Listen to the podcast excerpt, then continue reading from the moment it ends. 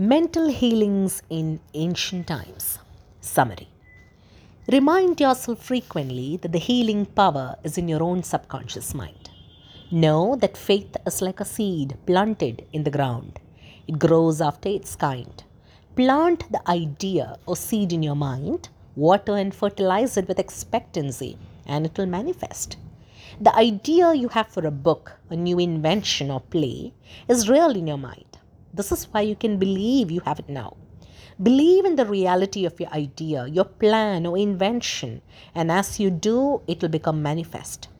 In praying for another, know that your silent inner knowing of wholeness, beauty, and perfection can change the negative patterns of the other's subconscious mind and bring about wonderful results. The miraculous healings you hear about at various shrines are due to imagination and blind faith, which act on the subconscious mind, releasing the healing power. All disease originates in the mind. Nothing appears on the body unless there is a mental pattern corresponding to it. The symptoms of almost any disease can be induced in you by hypnotic suggestion. This shows the power of your thought. There is only one process of healing, and that is faith. There is only one healing power, namely your subconscious mind.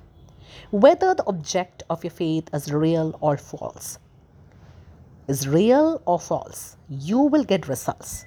Your subconscious mind responds to the thought in your mind. So look upon faith as a thought in your mind, and that will suffice.